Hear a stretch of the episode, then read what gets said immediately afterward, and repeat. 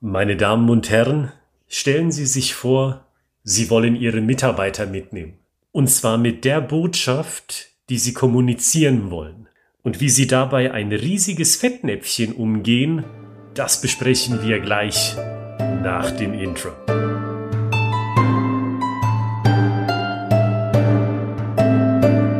Liebe Hörerinnen und Hörer, willkommen bei des Hofnarren Xter Streich, dem Storytelling-Podcast für Ihre Unternehmenskommunikation.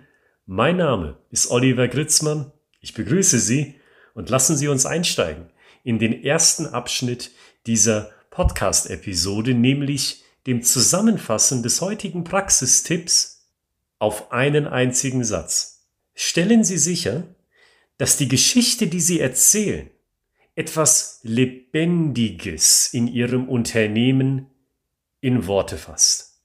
Und kommen wir damit zum zweiten Abschnitt dieser Podcast-Episode, nämlich zum Nutzen.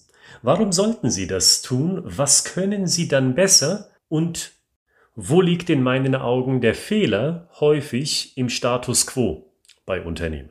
Ich sehe das so. In meiner Arbeit erleben meine Kollegen und ich dass Kommunikation von Teamleitern, Abteilungsleitern oder anderen Führungskräften, um drei Beispiele zu nennen, an der Lebensrealität im Unternehmen vorbeigeht. Und das mag sogar aus guter Absicht passieren. Stellen Sie sich das Szenario vor, wo eine Agentur eingesetzt wird bei einem Unternehmen und diese Agentur, die soll einen Plan erstellen, einen Kommunikationsplan und zunächst erstmal feststellen, was sind denn eigentlich die Kernwerte vom Unternehmen.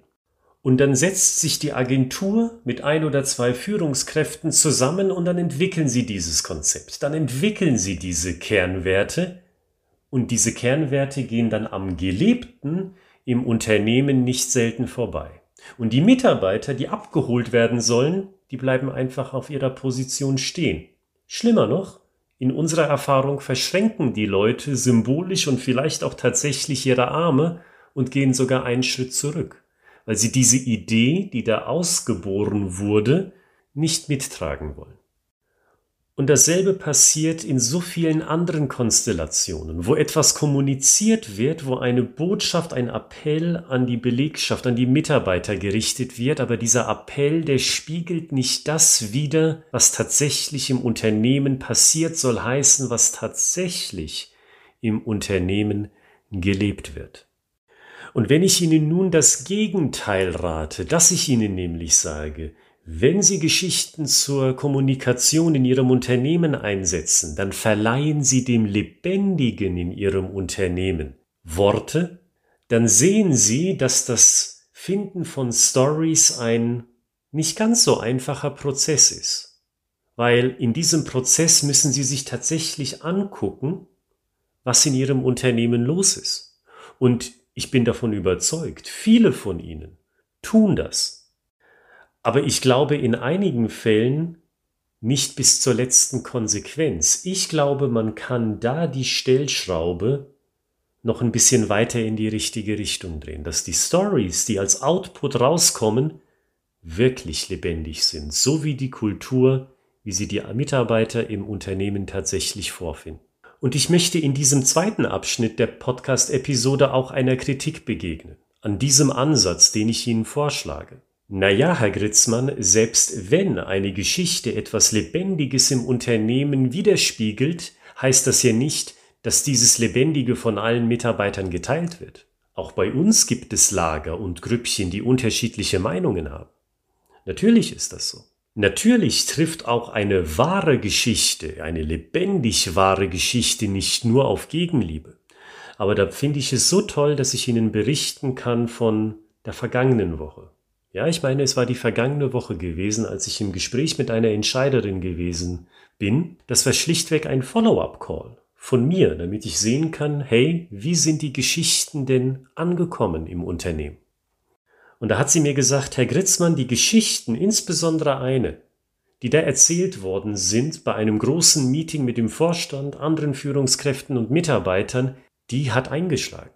Das hat die Leute bewegt. Da ist eine Diskussion darüber entstanden, die bis über den eigentlichen Veranstaltungstermin hinübergegangen ist. Ich vermute, sie meinte dann ein gemeinsames Abendessen, so als inoffiziellen Teil. Selbst da ging die Diskussion weiter. Und bedenken Sie, was ich hier eben wiedergegeben habe.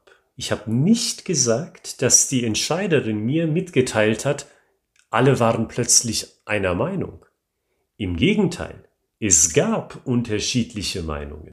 Und die Geschichte hat die unterschiedlichen Meinungen hervorgerufen. Und es kam zu einem lebhaften und konstruktiven Austausch. Und das hat doch einen Wert. Finden Sie nicht auch? Nehmen Sie mal das Beispiel Change-Prozess.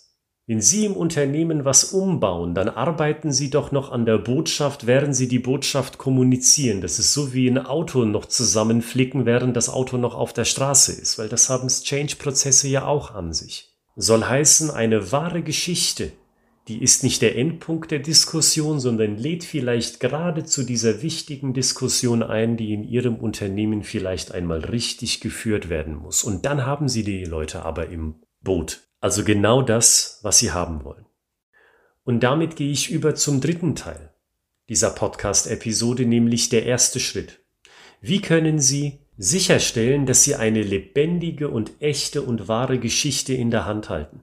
Mein Tipp, bevor Sie die Geschichte offiziell kommunizieren, suchen Sie sich zwei, drei Sparringspartner und testen Sie an diesen zwei, drei, vielleicht auch vier Sparringspartnern Ihre Story einmal aus.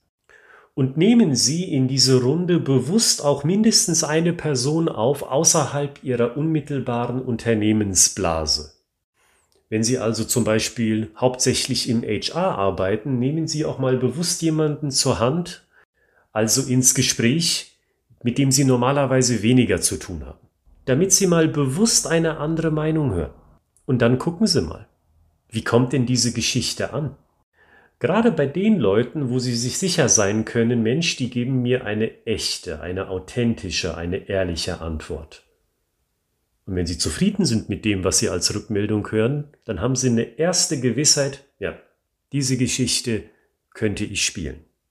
Und seien Sie vor allen Dingen offen, wenn Ihnen jemand widerspiegelt, nee, damit kann ich mich in unserem Unternehmen wenig gar nicht oder so lala wiederfinden. Auch das ist wichtiges Feedback. Dieses Widerspiegeln einer anderen Perspektive, die Sie vielleicht gar nicht im Sinn hatten, was total menschlich ist und jedem von uns nicht nur passieren kann, sondern auch passieren tut. Und das ist mein Tipp für den ersten Schritt, eine lebendige Geschichte aus Ihrem Unternehmen zu finden. Mein Name ist Oliver Gritzmann in der Beschreibung dieser Podcast-Episode finden Sie ein paar interessante Links zu weiteren Inhalten aus unserer Feder und aus unserem Haus. Und wenn Ihnen dieser Podcast in dieser Episode oder in den Episoden davor zwei, drei gute Hinweise gegeben hat, durch die Sie ein Stück besser geworden sind, dann hinterlassen Sie uns doch eine ehrliche, authentische, eine lebendige Bewertung auf iTunes. Die kann auch ganz kurz sein. Bis zum nächsten Mal. Bleiben Sie gesund und bleiben Sie kreativ.